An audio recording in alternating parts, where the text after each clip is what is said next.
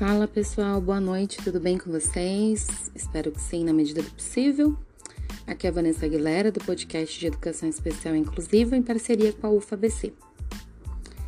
Bom, é, há alguns episódios atrás a gente vem trabalhando aí alguns assuntos relacionados à parte do, das deficiências e hoje o assunto é sobre capacitismo, né?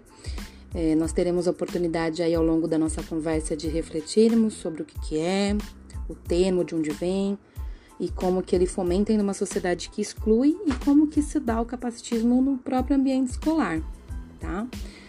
Por ser um termo recente, né, pouca gente conhece o que, que é, qual o significado real, mas o termo capacitismo ele começou a ser discutido de forma é, muito recente aqui no Brasil, né? Lá meados de 2012, ainda pelas áreas de ciências sociais e antropologia, e depois vai ganhando mais espaço na área da psicologia e serviço social.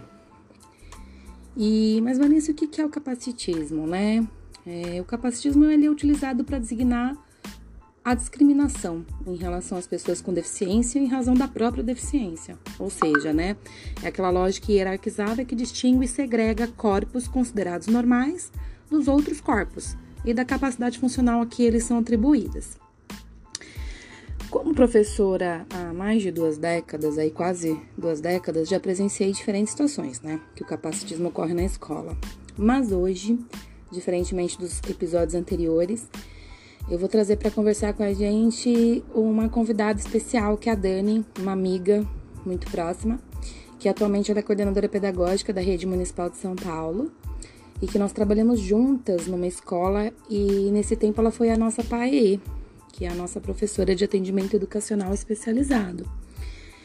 E ela tem uma vasta experiência a respeito do assunto. Então, vou chamar aqui a Dani. Dani, querida, boa noite, tudo bem? É, você pode contar pra gente um pouco sobre a sua experiência e como que o capacitismo está presente no ambiente escolar? Oi, boa noite, tudo bem? Durante esse período que eu fui PAE, o que eu mais percebi na escola foi é, e que interferiu muito né, na inclusão dessas crianças e adolescentes com deficiência foi que muitas vezes os educadores e educadoras é, não davam voz para esses estudantes, né? Então meu trabalho foi muito em torno disso, né? É, eu sempre procurava, né, que é, procurava destacar aquilo que os estudantes é, gostavam e aquilo que eles tinham habilidades né, para, para fazer. E eu gostava de mostrar isso tanto para os colegas deles, né, da, da turma, quanto para os próprios professores regentes das turmas, né, da sala de aula desses alunos. Porque é, o que eu percebia é que assim havia um pré-julgamento dessas crianças antes mesmo que eles pudessem mostrar o que eles sabiam o que eles não sabiam, né? Então, assim, muitas vezes, por exemplo, um aluno com deficiência já era tido daquele aluno fraco, né? O aluno fraco, o aluno é, analfabeto, incapaz. Mas, assim, que os professores acabavam, às vezes, muitas vezes, surpreendendo com o passar do tempo com aquele estudante, porque eles já pré-julgavam o estudante com paralisia, por exemplo, não ia conseguir ser alfabetizado, tá? É só um exemplo. Ou, por exemplo, que aquele estudante que tinha autismo, ele jamais seria um aluno é, que poderia demonstrar algum tipo de sentimento e carinho, né?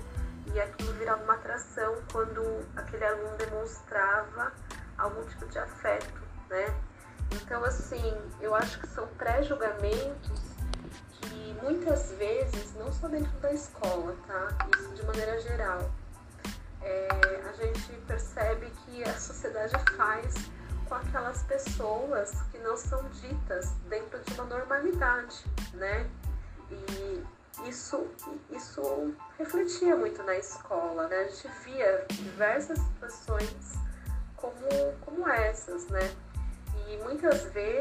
quando a gente destacava né, o conhecimento daquele estudante com deficiência e a capacidade daquele estudante com deficiência, aquilo virava às vezes uma atração, né, na escola. Não deveria virar atração, porque deveria ser tida como naturalidade, né? Só que muitas vezes, por falta desse olhar é, e, e, e, dessa abertura, né, para que a gente desse protagonismo para esses estudantes com deficiência, então gerava essa, esse espanto pelos demais, né, demais componentes da, da comunidade escolar, tá? Então, assim, não que isso não fosse, que, que isso foi ruim, né, pro, pro, pro, meu trabalho, não foi ruim, mas eu digo que assim, é uma coisa que é, assim, a gente a gente dá abertura para esses estudantes, mostrar o que eles sabem, a gente dá voz para esses estudantes, deveria ser uma coisa natural. Mas que infelizmente, ainda dentro das escolas, é, isso nem sempre é tão natural assim né? E, e, o nosso trabalho na educação especial, né, o meu trabalho dentro da educação especial sempre foi em torno disso, para que as pessoas, para que esses estudantes fossem respeitados, incluídos, né, dentro é, dentro da realidade escolar, dentro do contexto escolar, né, e, mas que eles também pudessem se desenvolver para eles, para que eles pudessem se desenvolver, é, eu tinha muitas vezes que demonstrar que eles eram capazes de aprender, né?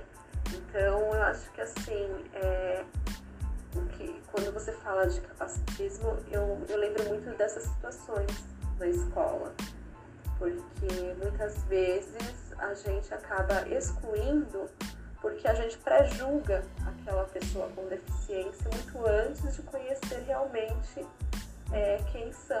Né? E são pessoas, são pessoas que têm uma deficiência, mas são pessoas.